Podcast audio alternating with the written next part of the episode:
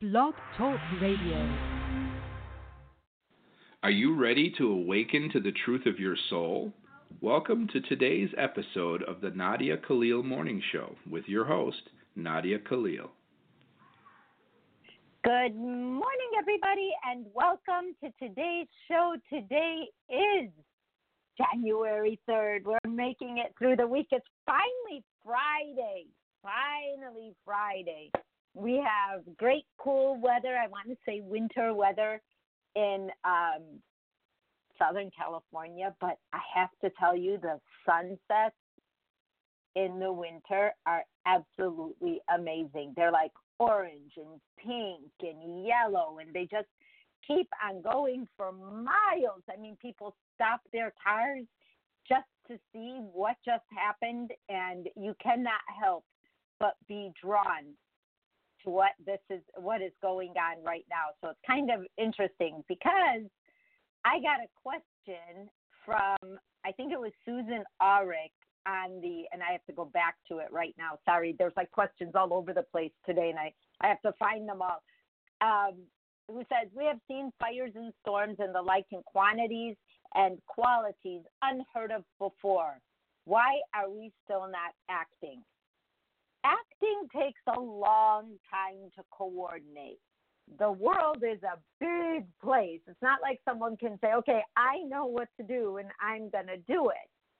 There's a couple things going on, and I actually spoke to weather people. One of my one of my best friends is is a weatherman, and um, so I'm always interested in the weather. But at the same time, there is a natural progression in our world over from the beginning of time till now of things changing in increments, small little changes, but over years make bigger changes. So, why are we still not acting? Because we are coordinating. We realize there's a problem. Some people decided there is, some people decided there isn't. They're fighting it out over in a corner. But yet, the people who are convinced they are taking action and they are speaking out. And I think one of the I we need the political system, but one of the more foolish things is to try to convince the political system because until you get a few people in there who really believe it, it's hard to get in. But you have to be able to try because then you will get someone. And that part has already started to happen, where in some of the largest countries that can maybe take action there are people sprinkled in that are saying, "Hey, my God, this is real, and we need to pay attention." So it's um, just a matter of time. It may not be in our lifetimes, but a great example of that would be that when I was a kid, we had such bad pollution. And I was this was in the 70s. We had really bad pollution. I remember them saying, you know, don't use aerosol spray cans. And I'm like, well, stop telling me not to use it. Stop making it. Why are we making it? It's not about who's using it. Why are we making it, selling it, and then telling people not to use it? That doesn't make sense. And then we had the Environmental Protection Agency, the EPA, started at that time to protect our environment. But at that time, because how bad our air was, I mean, we had air quality forecasts, not only weather forecasts, but air quality forecasts. At least by the time I moved to Southern California in 1985, that's what we had smog alerts, regular. If I was flying into LA coming back from Chicago, there was a brown blanket covering the entire city that we would break through and breathe. So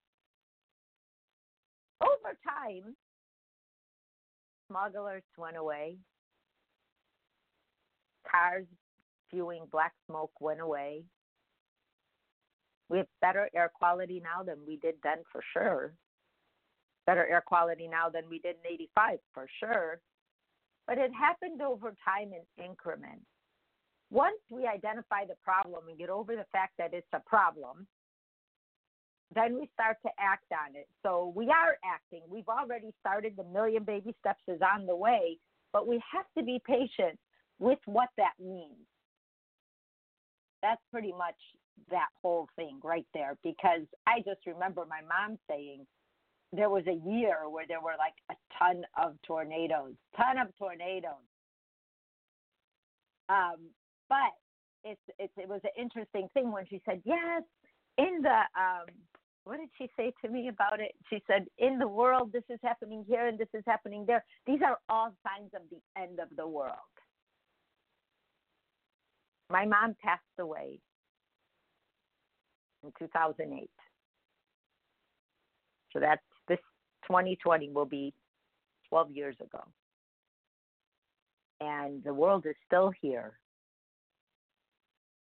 we think stuff because we read stuff, we hear stuff, we see the projections of stuff, and then we think it's all over. But the bottom line, really, is that the world needs to continue for us to continue learning. We're not all doomed. We're not all going to hell. We're not all in trouble.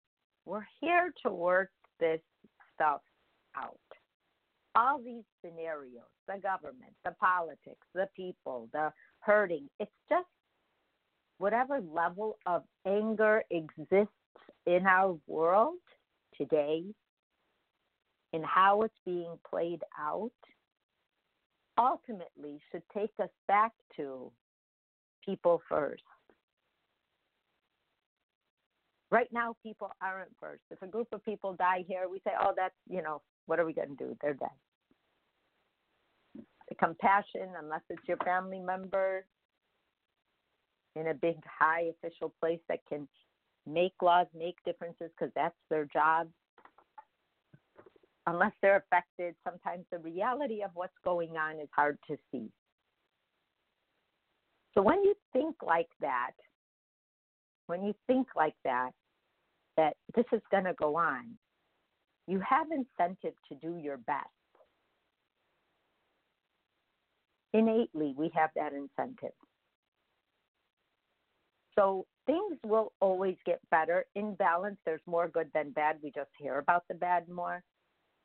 So don't feel like you're doomed. We're doomed because we're not. Kind of interesting to see how we play out really interesting. So thanks for your question. It was a very timely one. I have another question. Hi, Nadia. This is a question or maybe a topic, and I would like to stay anonymous. In my experience so far, I am noticing that when a man and a woman are friends, if one is attracted to the other, in this case, the man is attracted to me, there really cannot be a real friendship. Is it all men but I find that I want to win me or to to make me like them. What it turns out into is a one-way street relationship where they talk, talk, talk about themselves all the time. And there is no real interest as they do not seem to ask questions about me. Yet they say how they will be there. I've been exploring this topic in other people in this situation, and I find one or both of the people of this kind of friendship are fooling themselves and one or both are using each other for some reason even if there it is a cure for loneliness. But i question myself so much in my intent and i cannot have a relationship such a relationship. So i know all men are not the same but do most men really want to get to know the woman they are attracted to? Maybe we get thoughts from men on the page or radio page. Thank you, Nadia. Well, men, get on the radio page and write. Do you really feel you could be friends with a woman? It's the only way we're going to know. I am friends with men, um, but I know that I've had to keep it there. Not all of them talk about themselves all the time. Sometimes it's me doing all the talking, sometimes it's them. It all depends on the day of the week. Um, however, I do keep it there. I am not looking for relationships with people. Um, I'm fine in that arena, so I know where, what I want. But if I see somebody circling, then I may say, Are you interested in more than a friendship? Because if you are, and I just call it out so that it's on the table. Because I know in my time when I was younger, my dad used to tell me, that a man and a woman can never really have a friendship. He's interested in her. It doesn't mean you can't have the friendship and be interested, but you have to be interested too for that to work. But if you're not interested and you want the friendship and you see the guy circling around, you have to call it out because he needs to know. So he also, if that's his motive, can make decisions based on the truth. That's my opinion, but it's only my opinion. So I want to hear from the men. You can fill up the radio page and let us know for for the guys that we have, how do you feel about a boy girl relationship and what do you usually want back from that kind of a relationship? So thanks for writing, and I hope we get answers that help you other than my experience because I'm a woman, not a man, and I will not know what to tell you as a man. So thanks for the question. It is great because a lot of times it is a cure for loneliness. It fills in.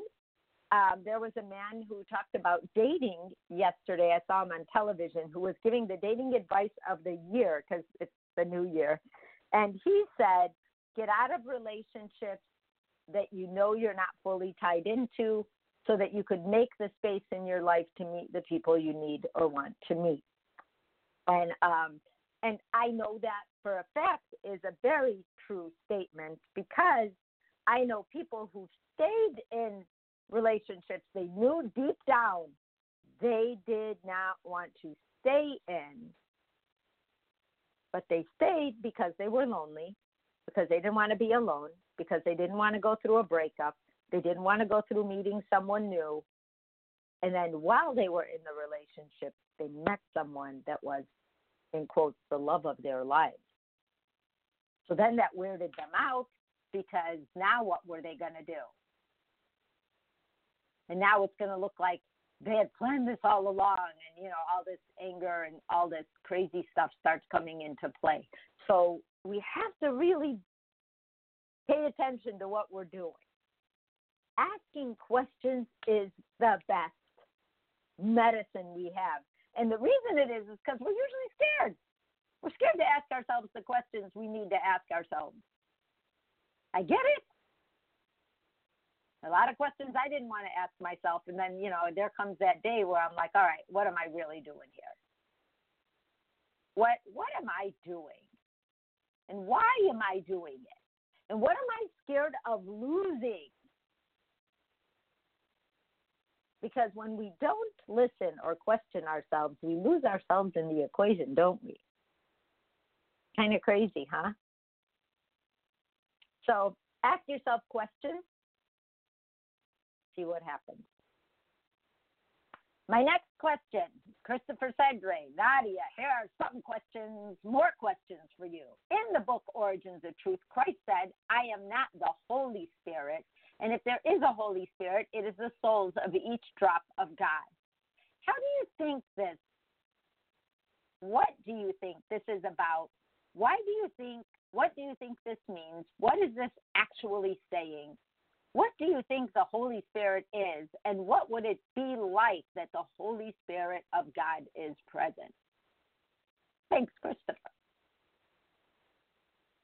I saw this vision after I saw Christ on the treadmill when I was in the midst of thinking of everything but what I what came to me. And I saw like these little raindrops of God. I saw like a hand in the sky, a big hand, and I actually commissioned someone to paint what I saw. She painted she's now passed away. She died from cancer shortly thereafter, but she didn't believe in God before she met me. So there was a reason why I met her. But either way, she painted a hand and said, I've never painted a hand before, and I love how this looks. But she painted it with water, just washing out of the hand onto a globe, which was Earth.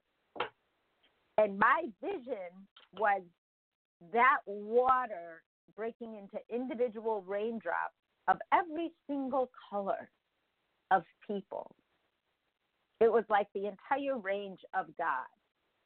Because when we make too much of what we are learning about God. Like, what is the Holy Spirit? Well, it's God, and we're not God, and we're not as good as God, and we're bad, and we're sinners, and we're hell, and we're this, and all this garbage that keeps floating in our minds, questioning our validity as human beings. Christ tried to say, hey, wait a minute. Just put on the brakes, guys. Every soul on earth is God. From God. The only difference is we came here to try something, to see something. What happens when we can't see that pure love? Where do we go with that? And we're looking at it right now. We can see it. But deeper inside in our guards, which is mentioned in Origins of Truth, which is the pit of our, the deepest part of us in our bodies that knows the truth, tries to guide our free will. The Holy Spirit, it's just God's Spirit. We we put names on stuff that makes us feel damned holy, then we think it's better than us. God is different than us. When we go home, we can see that. Because when I saw that, I did not feel weird in front of God. I felt more weird when I was when when my veil came back because when I was with Christ it was gone. It was gone. And then when he was gone, the knowledge was gone and I could not remember it. The crazy part was was that I knew what it felt like to have it and that I remembered. And all Christ is trying to say is giving a soul the weight it deserves, the meaning it deserves. You're actually the one person who keeps telling me we are not souls over and over again. But you can have that argument with Christ. I'm not going to have that argument with anybody. Or that pitter patter back and forth. Because that's how Christ talks to me. And so if, if that's something, I can't change that. But we are all, we all have God in us. That's why even the atheist wants to talk about it. They're just not convinced while they're here. But when they go back, they'll know. That's why Christ says, run, don't walk away, because you are not the person to fix that person, and they need to find that person. Just like I said about dating, same thing.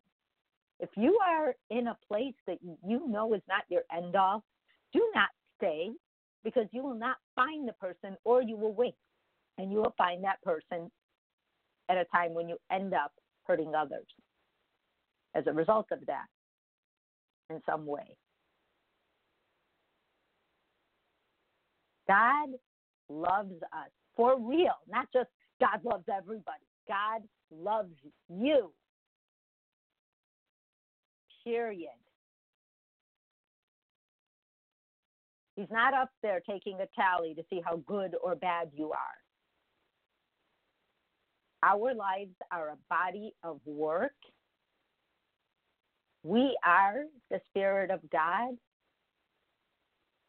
Christ is the angel of love. That's his job.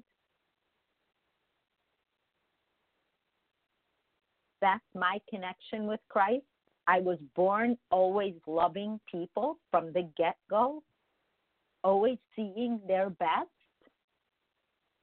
And until I was 40, I did not have the tools to reach out to people and bring out their best and tell them things because I had nothing to tell anybody. But once I saw Christ, I had something to say because I'm saying what he's telling me. So I'm here to as a reminder. And it's it's not like a reminder because Christ told me everybody already knows what you're going to say.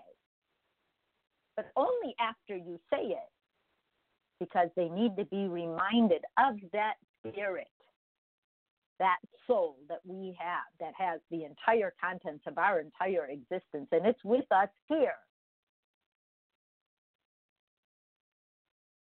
But the veil is very real. Very, very real. So when you ask in the last question, what would it be like that the Spirit of God is present? It would be like love. Love. When we feel pure love, we lose concept of time. We lose anger. We understand our flaws. We have compassion for our decisions. We can account for the stuff we've done.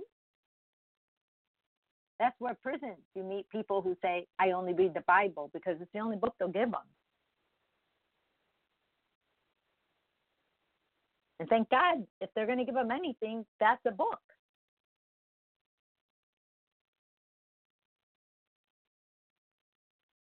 Because at the very least, it gives people a snapshot. I would love my book to be in prisons, and I know I'm saying that. Origins of Truth book, that one of the three. Because it gives us a clear insight into ego so that we have recognition. So every time Christ said, Help is on the way, that book was part of the help is on the way. If you could see my book, my my actual origins of truth, I don't know if it would if I could take a picture of it and send it. But I have more bookmarks in my book. I read this book four and a half times. I stopped reading it about five years ago, and now I just pick it up and read a page because now I know what was before and what was after. And I have it just it it looks like it's you know when you have a good well worn sweatshirt that you put on all the time and it's the one when you get home you want to put on because it's the coziest one you've got? That's my book origins of truth in my home. I like original love. It's more of a, a captured i wrote that book in the daytime which was a different writing than origins of truth which i wrote in the nighttime because origins of truth, you have to really think about how clever Christ is and how smart I wasn't. Because I just didn't understand the use of words and language to the extent that Christ used them. Christ did not tell me, oh, Nadia, you're going to write books. That's not what he said. He said, oh, Nadia, you are going to author books. There's a whole difference than putting your name on something and you actually writing the book. Because he wrote that book through me. But he used my life's experiences and the experiences I had to face to teach me what he was talking about. And even then, I did not get the full extent of it, which is why I keep reading the book. Because the more I know, the more I can see. Because our spirit is of God, which means we are endless like God, we are infinite like God when we leave here, we go somewhere. I had to be with my mom when she died to see that. Not just to know it, but I saw it. I saw her leave. So anyone who says there's no God or there's no life after this or whatever it is I hear, I gently say, God, please show them somehow that what they're saying takes away from them. They don't get to see the whole picture. And I like when people can see the whole picture because it made a difference for me. So that's what all this means to me. That's what it means when Christ said it, as I understand it today. When you say, What do you think this is about? It's about understanding. Period. What do you think this means? It means that there's a lot more to us than we know, but we are here to discover that. So let's have fun discovering it. What is this actually saying? I already answered that. Why do you what do you think the Holy Spirit is? Us. What would it be like that the Holy Spirit of God is present? You've encountered it from time to time in purity. We all have. We all have. So I hope I answered your question. And I think there is one more, and if I can find it, I have to like scroll through because it's funny. You know, I I place the um, questions Friday in four different places. So when I start getting questions in inbox, you know, it's it's everywhere. So it's kind of fun. Um, and let me see in chat as well. I think we're okay.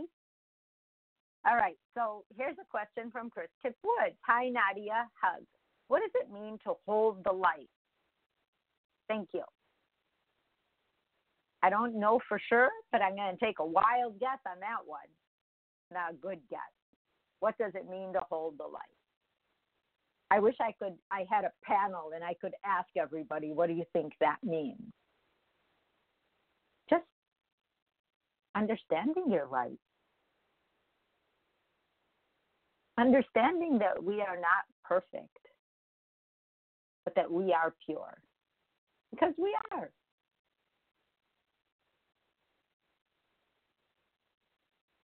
We are